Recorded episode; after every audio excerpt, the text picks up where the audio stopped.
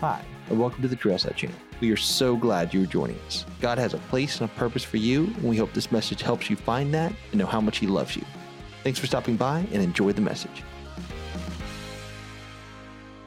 So uh, I guess it's true the camera does add 25 or 60 pounds. Um, hey, I'm Sean. Welcome this morning. I'm going to pray real quick as we uh, dive in this morning. Pray with me. Father, you are good.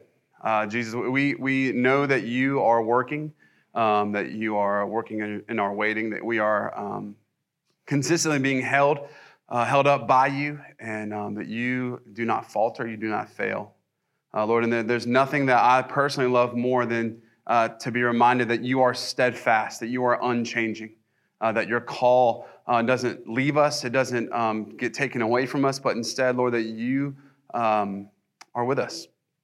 Father, I pray that as we uh, look into a pretty popular text this morning, and as we take some um, pretty vulnerable steps, God, that you would uh, just move in our hearts, and that we would uh, feel hope and joy, um, and that we would uh, look forward to opportunity.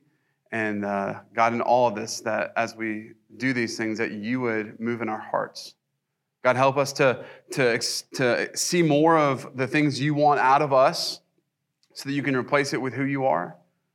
God, help draw us more toward a love for people and each other, and help us to not um, be weary of the call you've given us because it's an incredible opportunity, and we thank you for it. We thank you for the city, we thank you for these people, and for our hearts that you've given us and the breath of today that we have. Let us not waste it. Uh, it is in your name we pray. All God's people said, Amen. Um, so I, I know, uh, if you don't know me, my name is Sean. First off, hi. Uh, thankful to have you guys here. Um, I know if you do know me, if you've been here before, you might look up and be like, wow, Sean, you are really smooth all the time. Um, oh, good. Okay, I have most of you full. That's great. Um, no, but uh, actually, I'm, I'm not too smooth. Uh, I'm pretty, pretty uh, excitable most of the time. Maybe you've experienced that as well. I heard some people laugh. That might have been my mom. Um, but uh, I feel a little bit of apprehension about this morning, not because I think that like I'm just overly excited or whatever. I think just because we're taking kind of a, a big step in what you're going to hear this morning. We're going to ask some kind of big stuff. Uh, and I, I feel like maybe almost like it's the first time asking a girl out, right? All the guys know what I'm talking about. As you looked upon that woman who would be your wife and you said, I need to, to date her, but I hope she doesn't turn me down like the other 46 before her. I just know this is the one. Some of you at North Greenville, like I've heard people say that at the, at the lunch table. She's mine. Actually, my, my very first week, I love North Greenville. Please don't hear any hate. My very first week at North Greenville, I was uh, by myself because I had just been there for like two days. And I came in at the second semester, so it was the first week of January. So everyone was so pumped to see their friends and talk about Christmas. And I didn't know anybody except one guy that I lived with, and that's because he had to be my friend. And so I was having lunch, and like four spots down, I heard this girl say these words, and they've stuck with me for, I guess, what, 17 years now. She said, I know that we have never talked, but I just know he's the one I'm gonna marry. And I was like, I am out of here. Uh, just, just in case she saw me, I'm gone. Um, I'm sure she's a sweet girl, and she's probably married, probably to him, um, and having a great time. But she was talking about me. Got him. Um, but hey, no, but here's why that hurts. And if you're a guy who's ever asked a young lady out, felt that pressure, here's why that's a hard thing. Because first off, it makes you incredibly vulnerable, right? Like we as guys are told to build these walls up and being super tough. You know, like nothing can move me. I'm all right. You don't like me, that's cool. How many, how many of you heard people go like, I, I don't care what they think about me. You don't have to like me. Like, yeah, okay. That's like the girl who goes on Facebook is like, I hate drama. Y'all know. Yeah. Y'all know. Yeah, if you came here expecting Trailside Baptist Church, I apologize. Um, no, but, but it makes us vulnerable, right? Um, not that I've experienced this, but some of us have been rejected before. I have a 100% rate. These are all lies. I'm telling lies in church. Um, And, and it can be embarrassing, right? Like you're risking that opportunity to be a little bit embarrassed for people, for someone to know a feeling that you had, and they have all this opportunity to either confirm it or reject it. And so that, that can be real hard and painful, right? Now, this is exactly why when I met Lane, I actually didn't ask her on a date. Uh, this is legitimate. She's back there. You can ask her. I told her she had to go out with me just once. Right? Am I lying, Lane? Yeah. See, church is still small enough. You can look at the pastor's wife and see. I, I, literally, it was like the most courageous move I've ever made in my life, and I've only done it once. I was like, hey, listen, here's the deal. You got to go out with me once. If, if it is terrible and you hate me, I will leave you alone forever. But if you don't, at least you can say, like, you know, you took the chance. Well, what she didn't know was I'd spent the two weeks before that talking to her best friend, confirming that she definitely actually liked me and was interested in going on a date with me. Yeah. Uh, even like the day before, I was like, hey, are you really sure? 100% sure. And Lane came in to, quote, study for an exam. And because we worked at the same place and sat in her friend's section when I just happened to have some time. And as I was walking to the table, I stopped by her friend Kelly and I was like, hey, are you really sure about this? And she goes, Sean, oh my gosh, just go talk to her. It's like, fine. So I went up and I was like, hey, you have to go on a date with me. Uh, I believe the kids these days call it being a hashtag baller. Um, pretty, pretty sure that's how that works. Um, yeah, no, but uh, I know that's totally ridiculous, but um, but but it's funny, right? Because we we provide this like vulnerability that we put out in front of people and we hope that they return some semblance of knowing that we're a human being. And, and if they don't, we let that destroy us and it takes away joy and it takes away all the things from us. And um, I actually was doing some research about this, um, which, babe, if you find my computer, I'm not worried about being rejected. I was searching for this. Um, not asking anybody on a date, maybe Josh Bradford, but that's later. Um, I'm not, shouldn't be here. but uh, this guy talked about rejection and dating and why it matters and why we struggle with it. And then he said, In order to help you, I'm going to film a video of myself being rejected by five women. And so, literally, had his buddy follow him around with a camera and watch him get rejected by five women and then put it online. And the end of that, he was like, See, it's really not that bad. Well, meanwhile, I'm watching it and I'm like, Oh, this is going to go poorly. But here's the thing here's what I've learned from that is that you'll never get over a fear that you refuse to deal with. You'll never have the opportunity to break a wall that you won't walk up toward, right? You, you have to take that chance in order for something to come of it. Otherwise, you're going to sit back in fear and just wish you kind of made it work. And I think we have done that with church. Right? Like we're scared to walk in the door. How many times have you talked to somebody and invited them to church and they're like, well, if I went in church, I'd probably catch on fire? Anybody heard that before? Yeah, I want to look at them and be like, how awesome do you think you are? Like, like, like the Lord is like, I'm just waiting on him to walk in. There it is. You know, I, I, well, you know, I just had a bad experience. So here's what I went and looked up. Uh, it's, it's the t- top 10 reasons people leave church. It's from this guy named Thom Rainer. He's brilliant. If you know him, um, he's incredible. But it's on factsandtrends.net, which, knowing that that's the name of the website, you can trust everything. Um, it's on the internet, guys. Come on. That was a joke that didn't land. Um, but he said this is the, the top 10 reasons people stop going to church or they don't go. The first is that they, they get out of the habit of going right? Just you do it once, and then you do it like a second time, and then second becomes third and fourth, and eventually you're like, yeah, I used to go there, it was fine. Or they left after they had a new life process, so like graduating school or a child or a marriage or something like that, and they decided, well, I'm fulfilled now, I'm good. Um, number three, they decided they didn't like the institutional church. Right? There's a big movement right now. It's of people who say, I don't need church, I just need friends. And so they'll gather together like throughout the week and hang out, and that's church. Pretty interesting. Um, or five, they, they say they couldn't find a church to meet their needs. Isn't that interesting? Let me tell you where that comes from. The, it comes from the idea that a church should serve us. Uh, we miss who the church is for, what it's actually about. Number six, they had a need and felt the church didn't meet it. Interesting, right? Pretty popular thought process here. I needed this, they didn't have this, so I went somewhere else. Fair. Seven, they never felt connected in the church.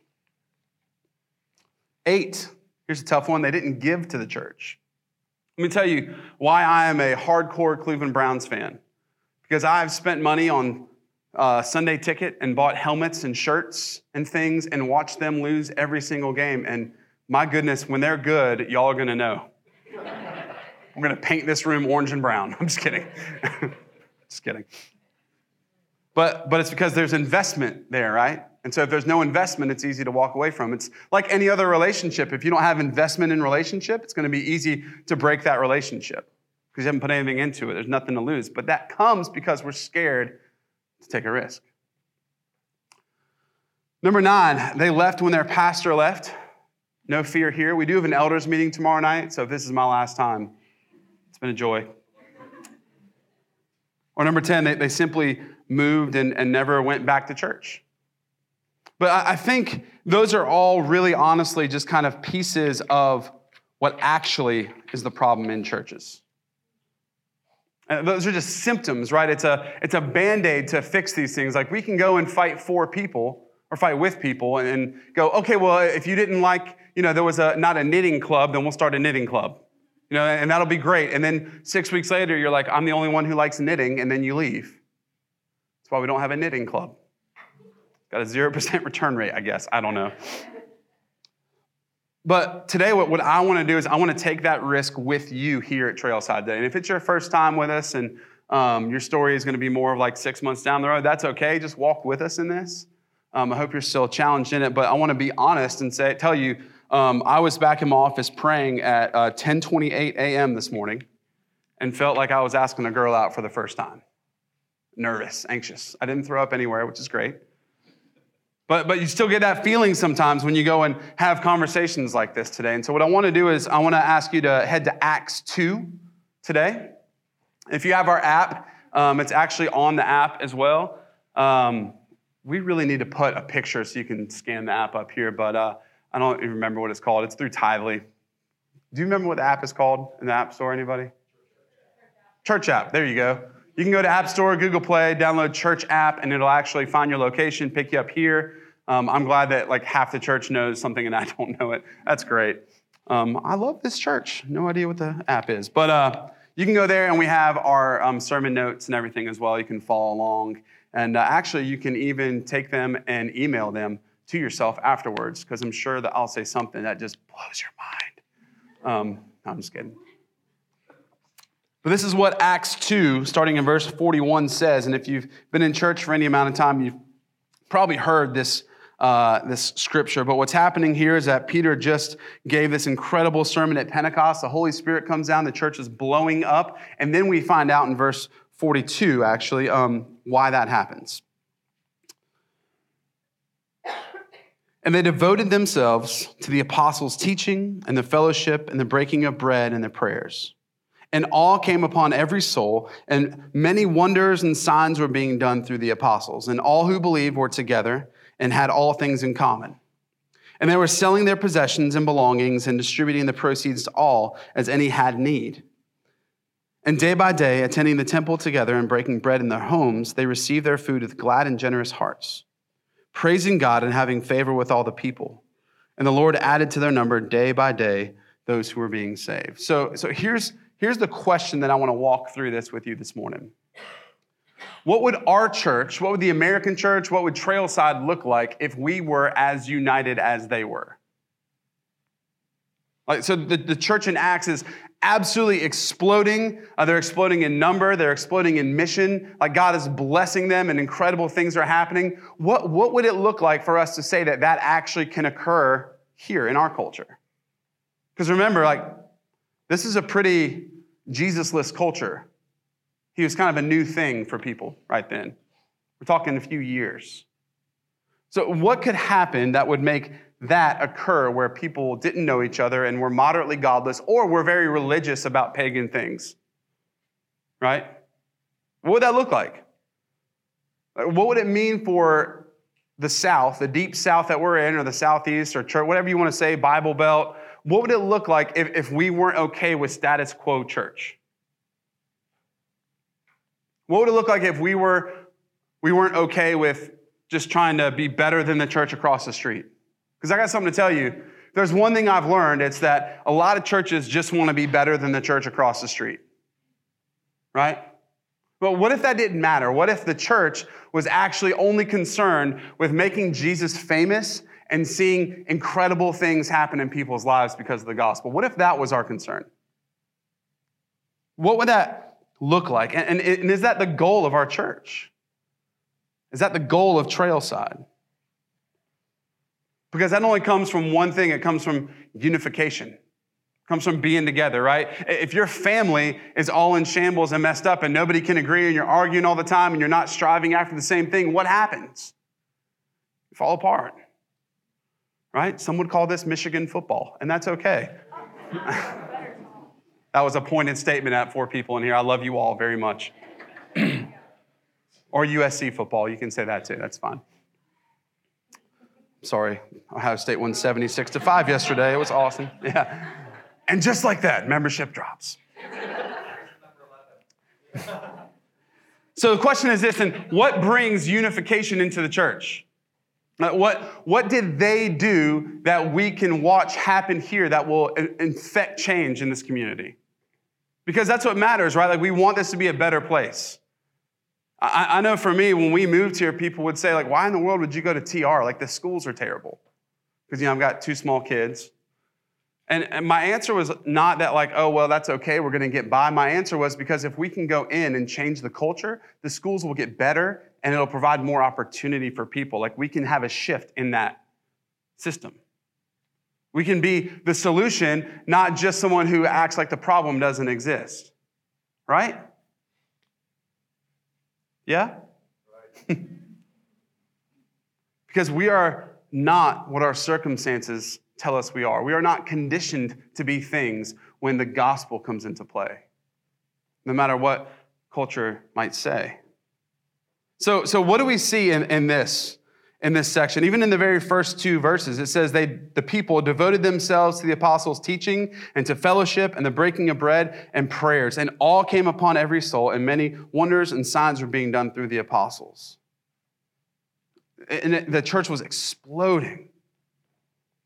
What, what did they do to make to see that happen? What was the condition of heart to see those things happen? Well, the first thing I think that they had was they had devotion in their action. Devotion in their action. Well, what does that mean for us? Because we talk about the church doesn't necessarily have to be what we do, right? It's not a not a, a gifts thing. It's not a show how great you are thing. I think they had a few things. They had a desire for the word. They devoted themselves to teaching devoted themselves. They have a strong desire to know more about who God was.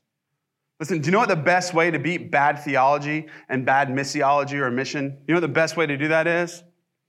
To read scripture and know what God says so we don't try to fill in the gaps with what we think. It's the best way. Every piece of bad theology, every bad culture thing that's happened in churches because we have forsaken what God's word says and we put what we think should be there instead. And so we get people who, like this top 10 list said, get hurt by church, feel like they're not served, like they're not, their needs aren't met, like the vision's not important. Because we've said this is what church should be, this is who God is, even if that's not who God says He is. So they had a desire for the word. They lived a lifestyle of relationship. For those of you following along, that's your second blank a lifestyle of relationship. It's really interesting to me that we have uh, gotten to a point where we think that we don't need other people. Where we've been told the main thing is us, and as long as I'm happy, then everything else will be okay. Or where we've said, all I need is me and my dog, and that that's enough. But then what happens is those things fall very short, and we're left going like, man, I, I'm lonely. I don't know what to do. But what we see these people doing in the early church is that they had a lifestyle of relationship, that they, they needed each other. And look, I'm not saying, let's be very clear scripture isn't, hey, um, everybody was an extrovert. They decided they had to be around people all the time And so they just formed convents and all lived in huge houses and neighborhoods together, and they were always around each other. My wife would slowly die inside if that was the case. I wouldn't. I'd be like, hey, everybody, come to my house. Let's hang out. That's not what the Bible says. That's not what these people were doing. They weren't saying that they had to always be around tons of people so they felt better. They just said they needed each other, that they made a, a priority to need each other. They broke bread together. They, they had a, a lifestyle of prayer. They were vulnerable with each other. They were willing to take the step of having needs. Can I tell you what I see in church culture today that, that is hard?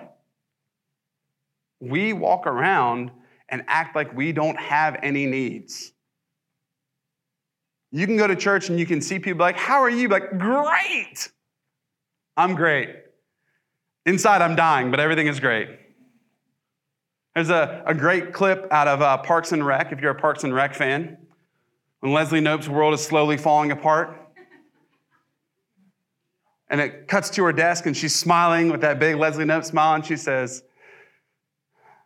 I'm dying, and everything hurts inside. And but that, that's funny because we know that that's how we live. All right, especially in the South. Can we just be straight with Southerners? I'm from Ohio, I know, but I grew up here. I'm pretty much a Southern boy that just loves Ohio sports. But like, we are so good at not being vulnerable with people. Because, like, oh my gosh, if they know something's wrong, they're to know that I'm not perfect, I don't have it all together, and then they will judge me. And God forbid anyone know that anything wasn't okay with you. But what, what I see in this group of people is that the only way to meet needs is to know that there's needs. Like, guys, uh, let me tell you why I have such a tight relationship with some of the guys here at the church because I've sat across from them as they've cried, and they've sat across from me as I've cried, and we've just been honest with each other, and we've prayed for each other, and we've walked through hard, hard stuff with each other. And that builds trust and relationship. Am I right?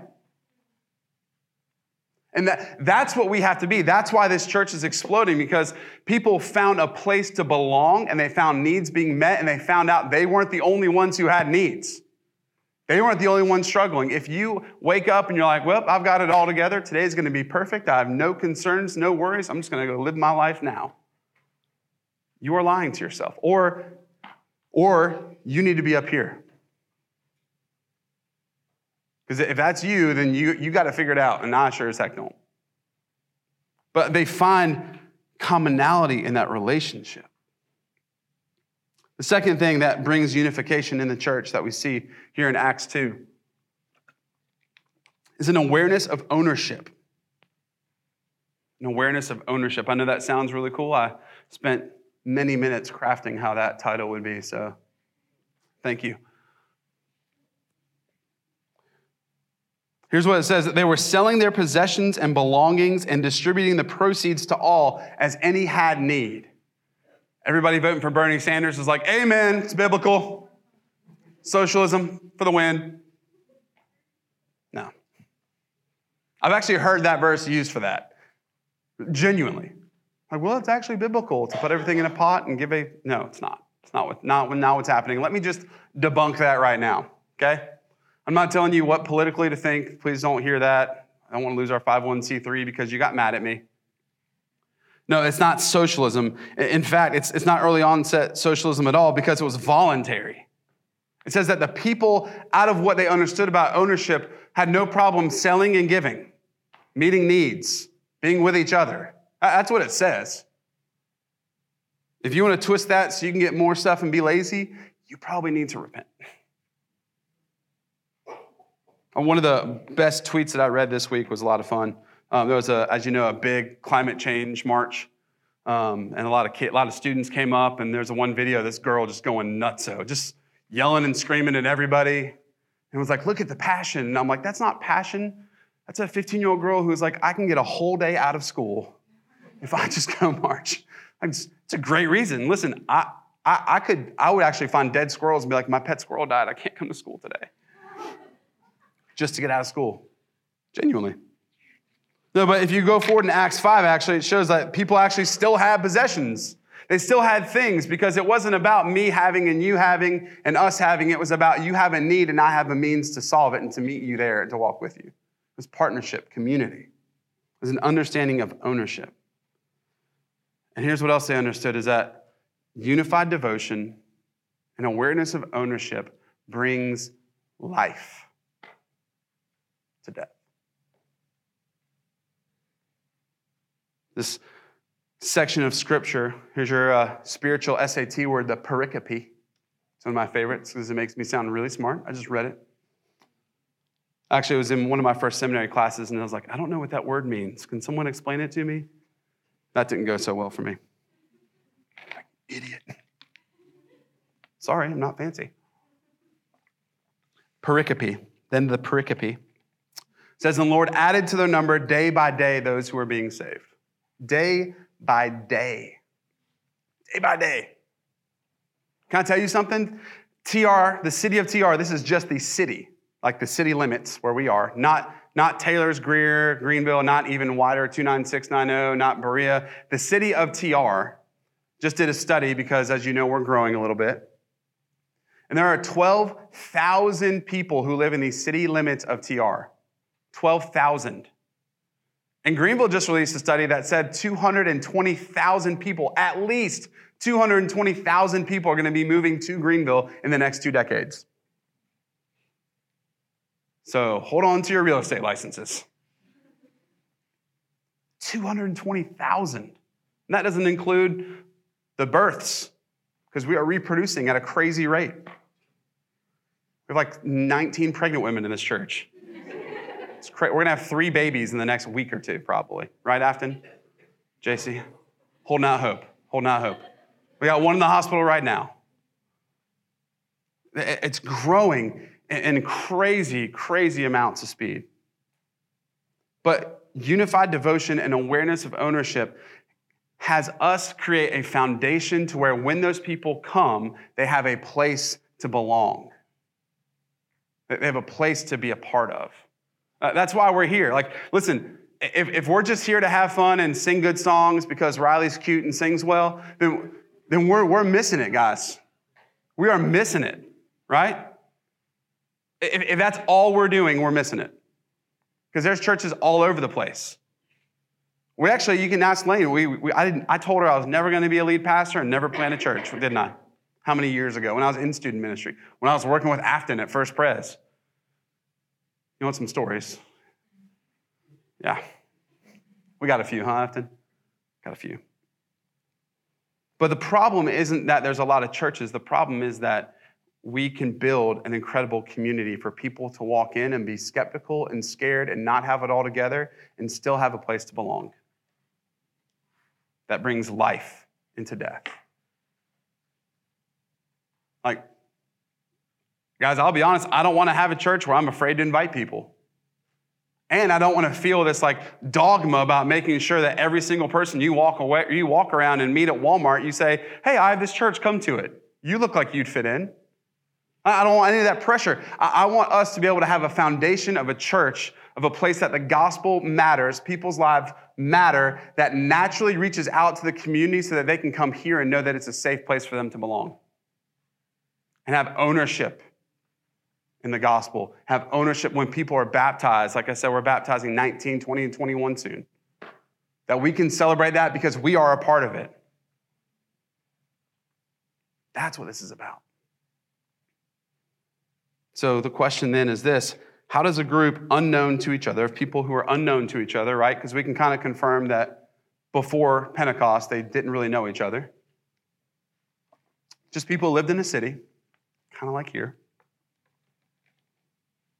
How does a group unknown to each other move toward this idea of commonality in all things, this unified vision, this mission where lives change and things matter? How do we get to that point? I think it's, it's pretty much like a one, one deal thing. Is that vision realized had to first be worth a prior sacrifice. I never would have had a date with Lane if I didn't just sacrifice, knowing that she could wreck me, turn me down, wreck me, and I would walk around with my head down crying and been like, that's it, I'll be single forever. Right? Husbands, if you didn't take that step, you might not be married. Now, some of you guys, some of you wives are like, well, he just wore me down. He just wouldn't leave me alone. I got news. It worked. He's here beside you. So, ha. I wish you could see my perspective of all the wives who just looked at husbands. like, well, he's right. But, but a, a, vision that is realized has to first be worth that prior sacrifice. If that sacrifice doesn't happen, then now doesn't happen. It's just how it is. It's the reality of what's happening here. That if you don't take those steps, you will never be able to have the realization of what the whole point of this thing is. But, but here's the difference in church, and this is what I hope you hear my heart on as we get into some of the bigger stuff here as we close. Well, I don't want to say that, as we get ready to start closing. 30 minutes later, he said he was closing. Um, here's the difference. Some of you have been in churches where you've been guilted into things, obligated into things, pushed to do things because you were in need and not a part. Not what I'm doing here. Okay? Here's the difference religiousness coerces obligatory action. When it's religious dogma, it is that you need to do this because you should. And there's pressure that you have to do this or else. Uh, that's not, not what happens. That's the difference of when people are being added num- by number day to day, those who are being saved, and people who go to churches and they feel like I don't belong or it doesn't meet my needs and I need to run. Those are the difference. The difference is that relationship and unity it brings a joyful expression of community. Religious dogma will always force you to be obligated to do things that you don't want to do. But relational, purposeful, hopeful community will bring a joyful expression of that opportunity that you have to be used by God to change lives. If you ever feel like giving or like serving is an obligation, um, if, if, that is where it starts, then you will always do so with a um, heart of resistance and bitterness. Right? It's why arranged marriages aren't always the best route. Although my daughter will have one when she's 30. Yeah.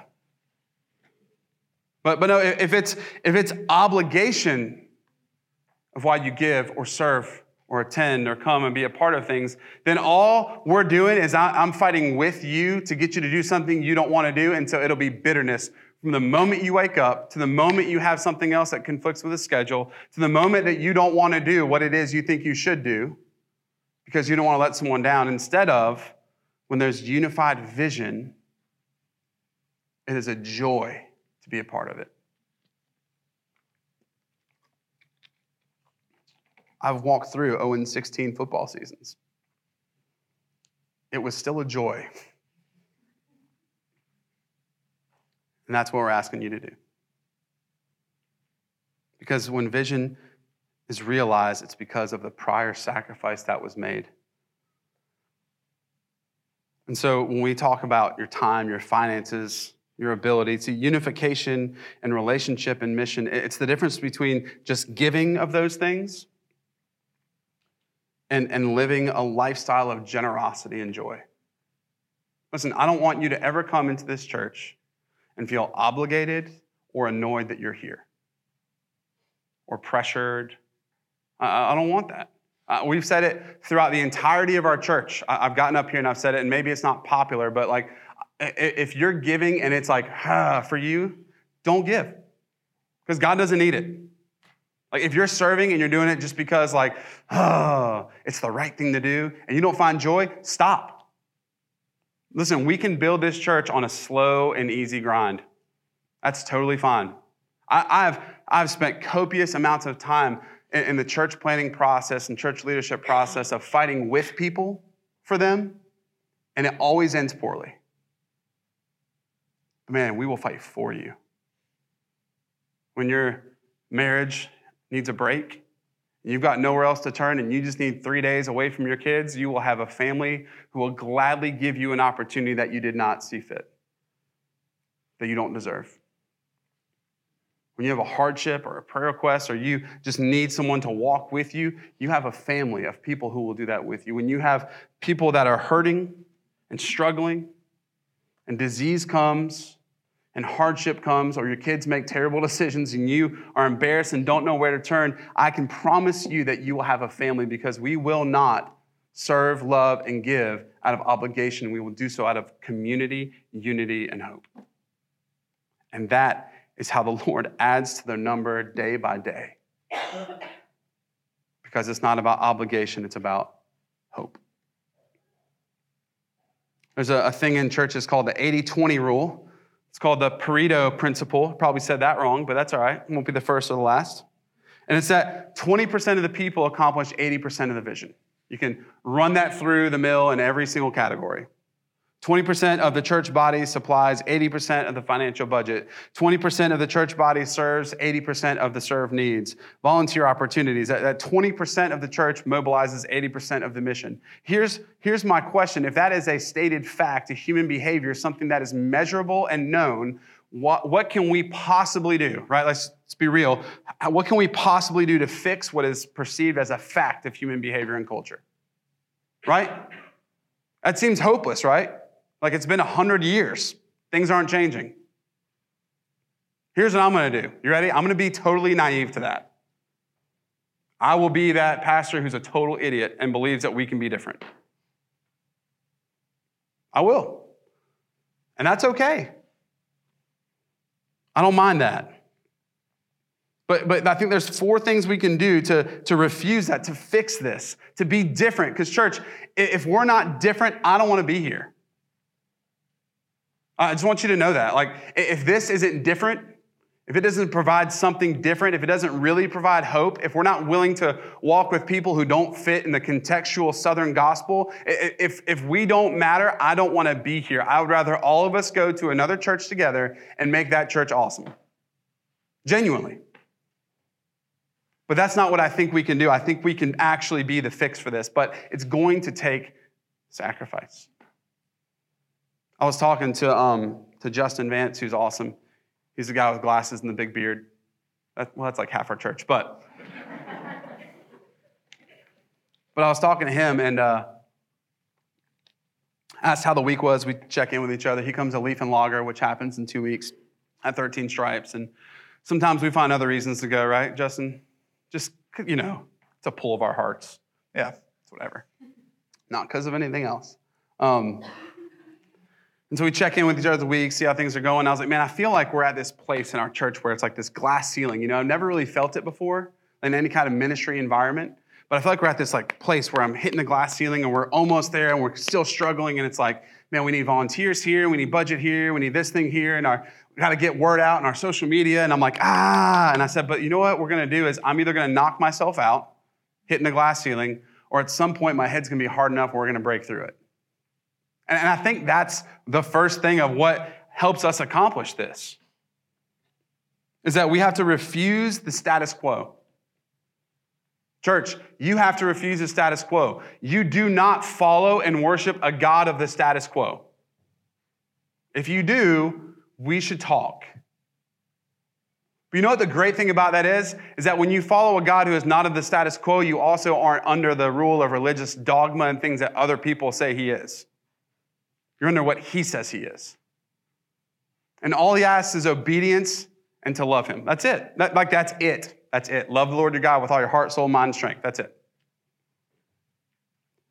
See, we can refuse the status quo, but it, becomes, it only comes if we make a firm commitment to being part of a solution rather than a confirmer of this, the statistic that's given.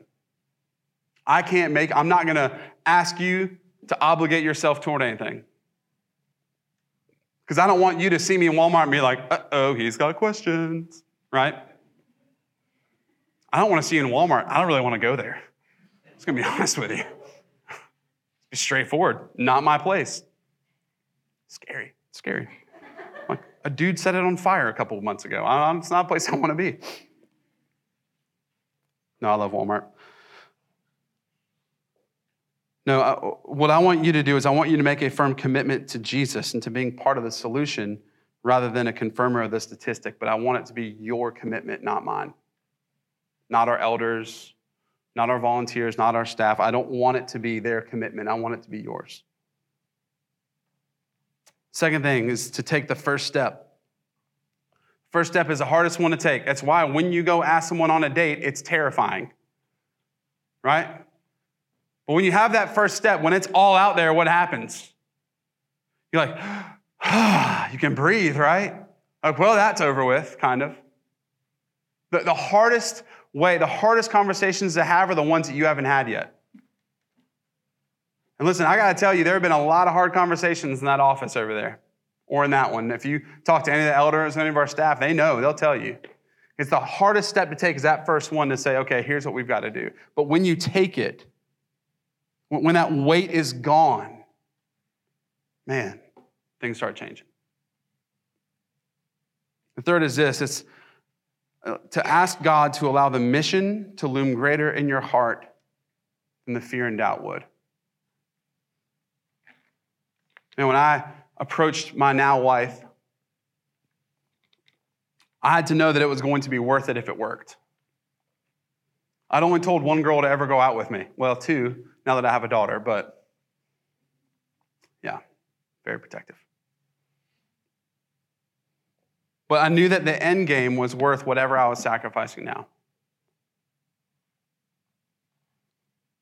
And the fourth one is this and this is, I, I, I please hear my heart in this. Just, whew. If you're not hearing a little uncomfortable yet, then that's cool. Just, you have like 10 more minutes to not listen to me.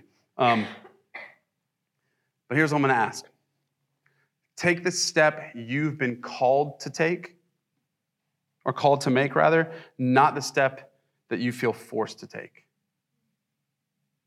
It's a big difference. Again, I'm going to push this until I'm blue in the face uh, we don't want obligated people.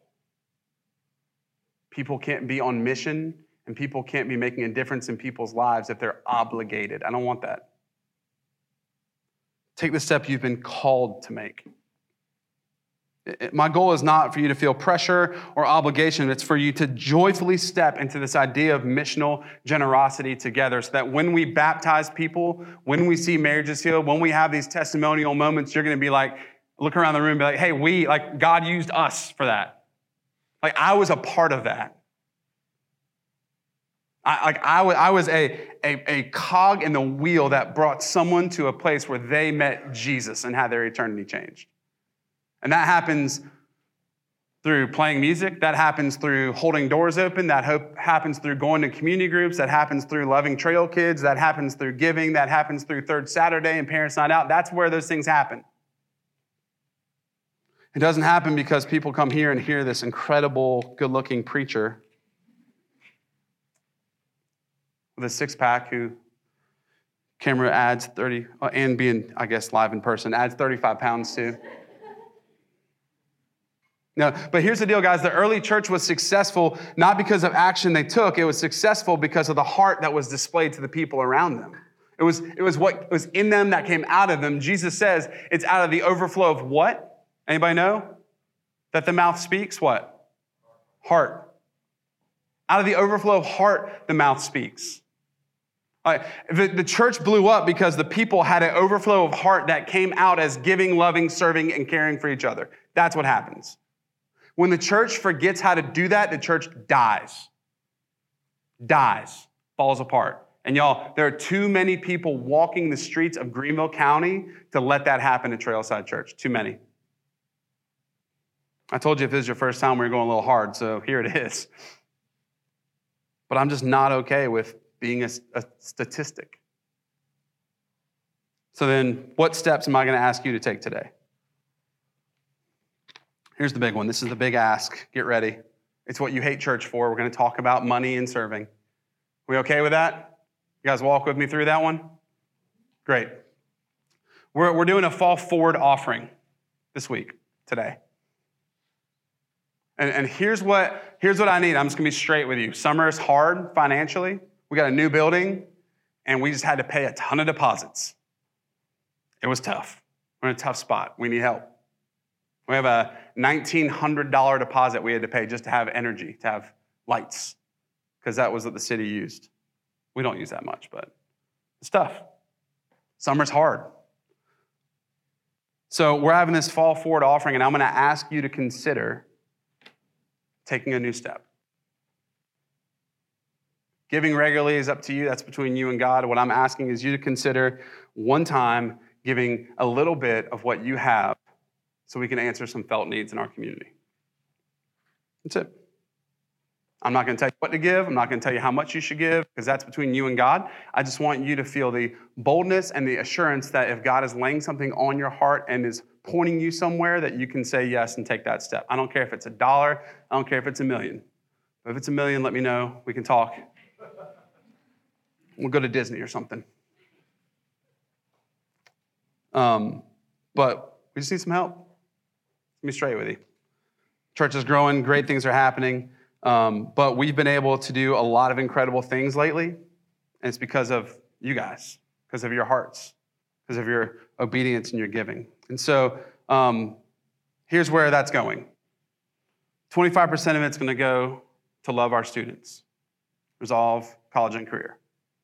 I don't know if you know this, but we have like 20 plus high schoolers and middle schoolers here at Resolve. It's crazy. Yes, we have a young church. Yes, we have a young student minister, but he's, him and his team are killing it, and there are students coming out of the woodwork. It's crazy. That's more students than I had when we got to First Pres, which is a 4,000 member church in the middle of downtown Greenville. I, look, let me just put that in your brain.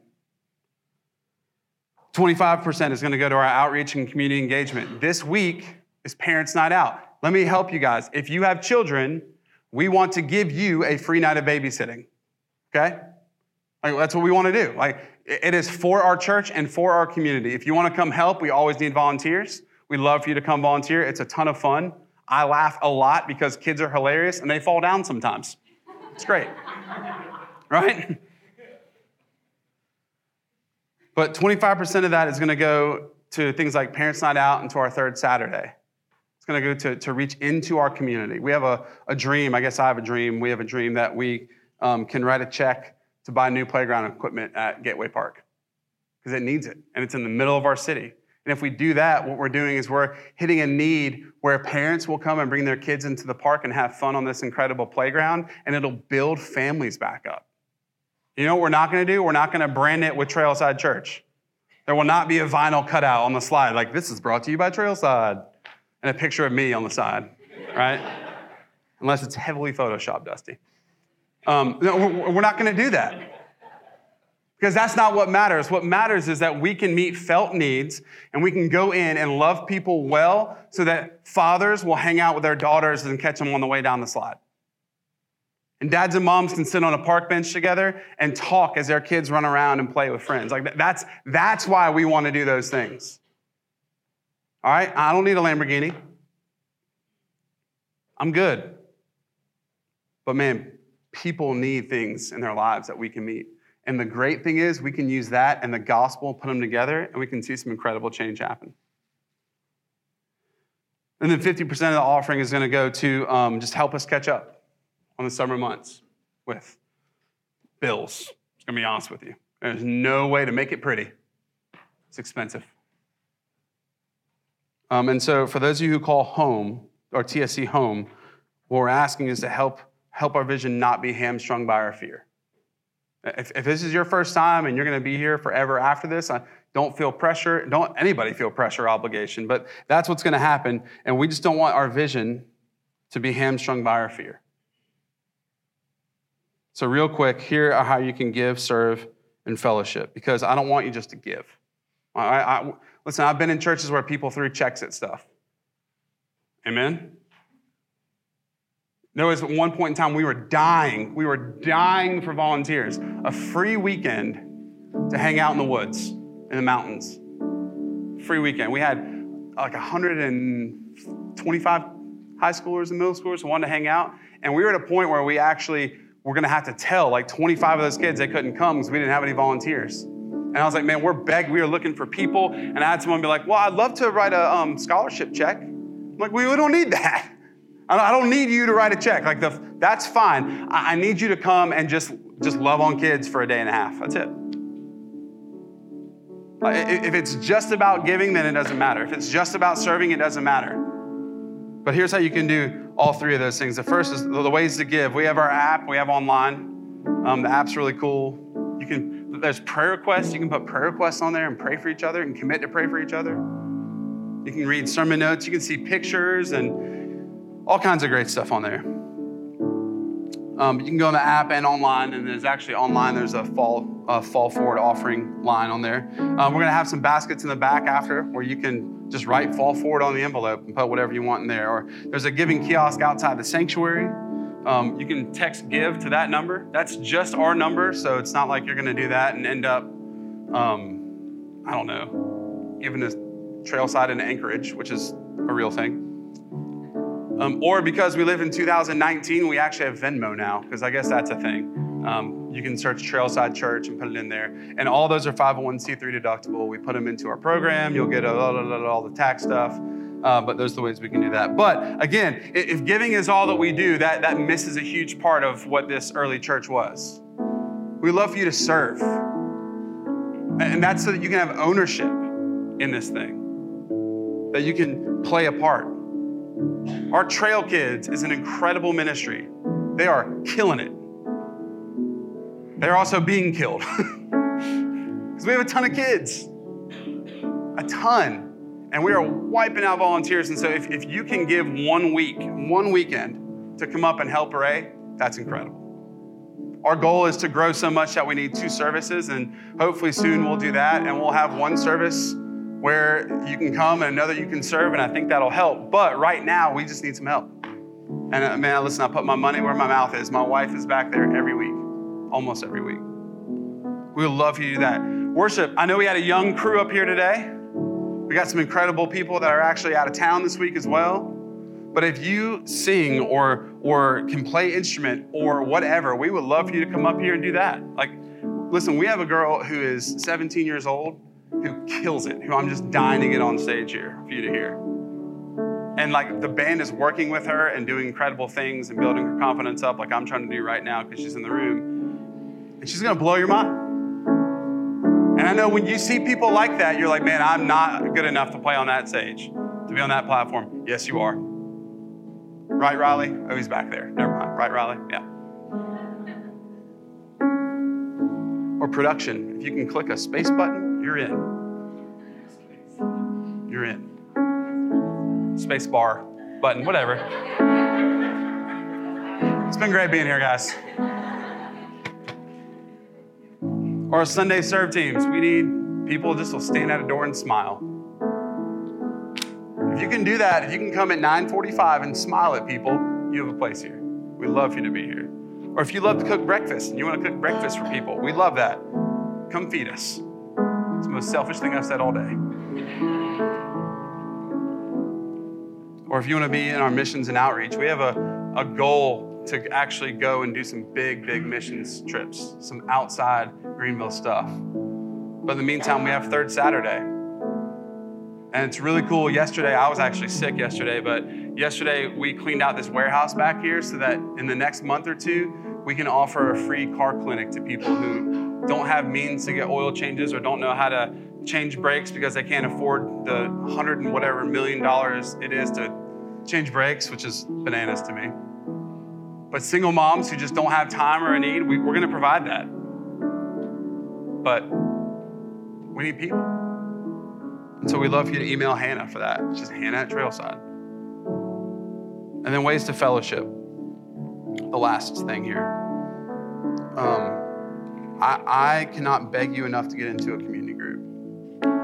Because not because I want you there, uh, you've probably never heard me say we have X amount of people in community groups because that doesn't matter. It's not a thing that we pump ourselves up with. It's because you need to be in one. You need people to walk with who will love you and care for you.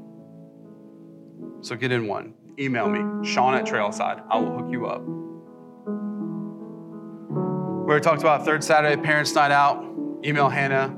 Come be a part of Parents Night Out. It's awesome. Or if you have kids and you need a date night and you and your husband or boyfriend or whoever just needs some time, please sign up, bring your kids, and go have fun. Like, we want that for you. That's why we're doing it. We want you to have time to invest in your relationship. Please do that. The gathering, college and career, the first Friday. Tyler, could you use some people to come help out? Yeah. You want to love college kids well? Great opportunity. Resolve on Wednesday nights, if you have a heart for teenagers, talk to Mikey. They're doing incredible things. Love for you to give a weekend, a Wednesday, or two Wednesdays a month, or four if you just really want Jesus to love you a lot. Right, Mikey? Yeah. But I don't want it to stop there. Here's, here's why we're doing this today, outside of just you know needs and things. I, the next series we're going to do is really intense. We're going to give you uh, six weeks of, of stories and of people who have been in our church and around our church and a part of our church who have had their lives wildly impacted by the gospel. Like things when you see people on Sunday, you're like, I had no idea. And they're going to be very vulnerable and very real. And it's going to start with Riley, our worship leader, next week. And I want you over the next six weeks to hear what God is doing and has already done through this place. Not through me or through Dusty's great videos or Riley's singing, but what, what God is doing by his love for his people. He's restoring marriages. He's restoring people back to churches who got tired and left or hurt or angry. He's bringing life into death. And we're going to give you six stories over the next six weeks that demonstrate what God is doing through your already giving, through your already continuing giving and serving in prayer. And I hope that it just pumps you up to go that much harder. So I'm going to pray. I'm going to call an audible. We'll have baskets in the back on your way out. But we're going to um, we're going to take a step this morning to covenant together as we celebrate the Lord's Supper. So I'm going to let Marcus play for a minute. I'm going to come back in just a minute. I want you to pray, ask God to reveal your heart, what steps you need to take or not take. And prepare as we get ready to celebrate the Lord's Supper. So, Marcus, just play for a minute. I'm going to pray and ask you just to bow your heads.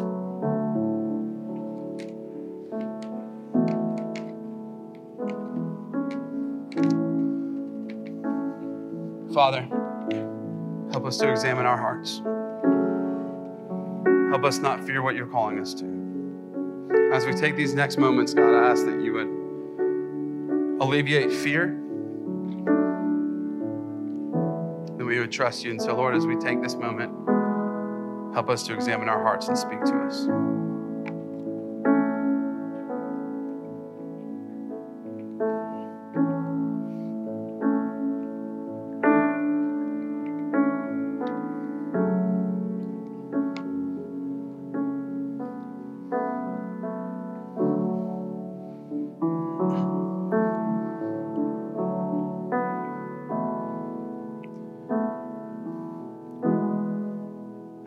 Love you more, Jesus, as, as we seek to celebrate what you've done for us.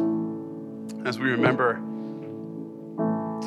as we remember the moment that you gave everything, or what you had already done just by coming down and taking on the form of a human, by humbling yourself and living a life we couldn't. We celebrate what it is you've done.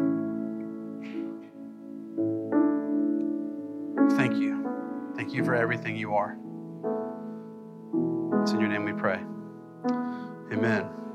now, church, as we celebrate this truth, as we take the Lord's Supper together, I want to kind of explain to you who it is, who it's for, what it is, and what, why we do it. But um, the Lord's Supper is a, is a commemoration, a remembrance of the proclamation of Jesus' death and resurrection until he comes again.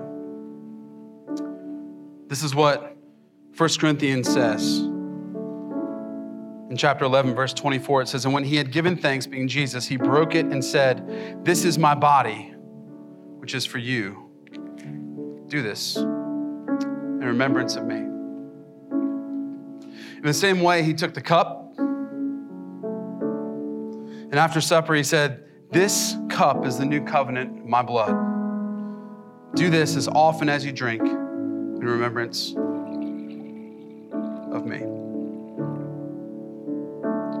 church, this is a corporate exercise, a, a body, all of us together remembering this. And, and as a church body, it's also equally as important for us to examine our hearts before we take the body and the blood as we have an opportunity to repent, to ask Jesus to heal our hearts, to forgive us of ways that we've fallen short, it is just as important to be an acknowledgement of the hope that you and I have in Him. That, that this world is not all that you're promised. That no matter what may come against you, that Jesus has already overcome it.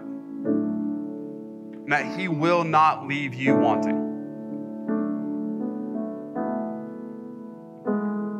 And so this meal is for those of us who know and love Jesus. If, if you're not a believer, that's I'm so happy you're here, and I hope that you find hope in that. And if you want to know Him, if you want to know what that means, I'd love to talk to you, or Tyler, one of our other, other pastor, or Mikey, or any of our elders would love to talk to you about what that means.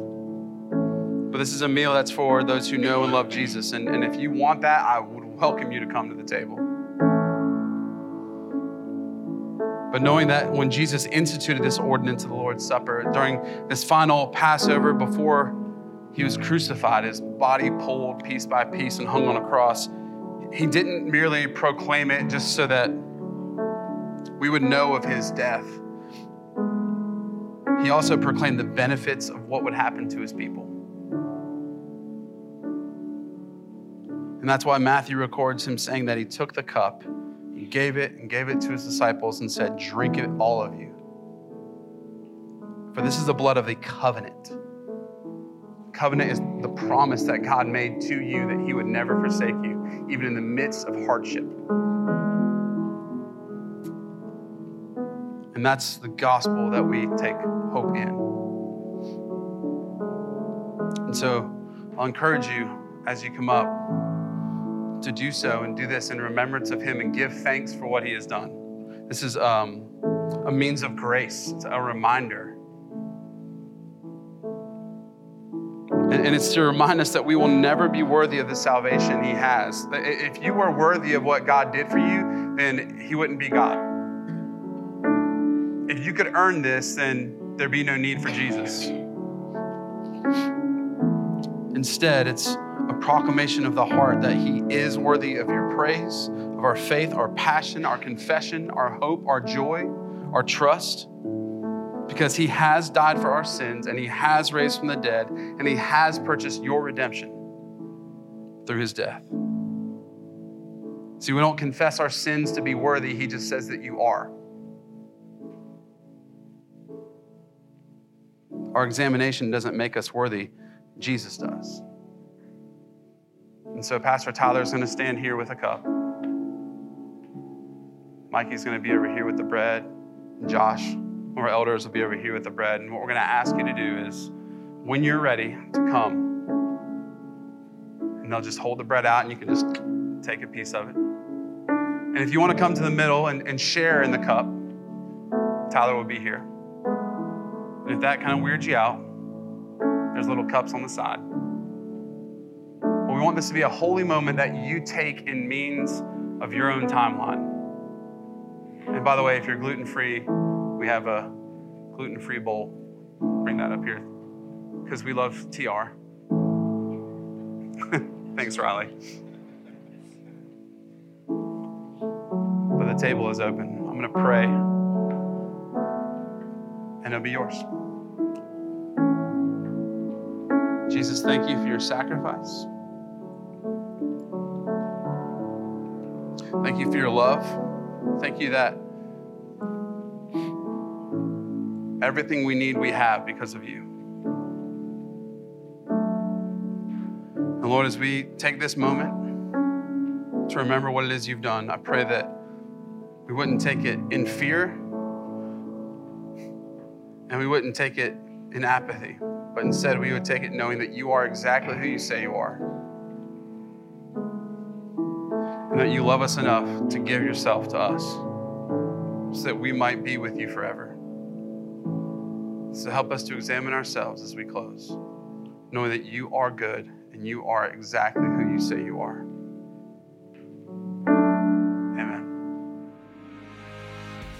Thanks so much for listening. We hope you were encouraged by the message and you feel closer to Christ than you ever have before. If you'd like to learn more about our ministry, visit us in person, or help support our mission as we seek to love Jesus, serve others, and live unified, check us out online at trailside.church, or you can find us on Facebook, Instagram, and Twitter. Thanks so much for listening, and we can't wait to see you again soon.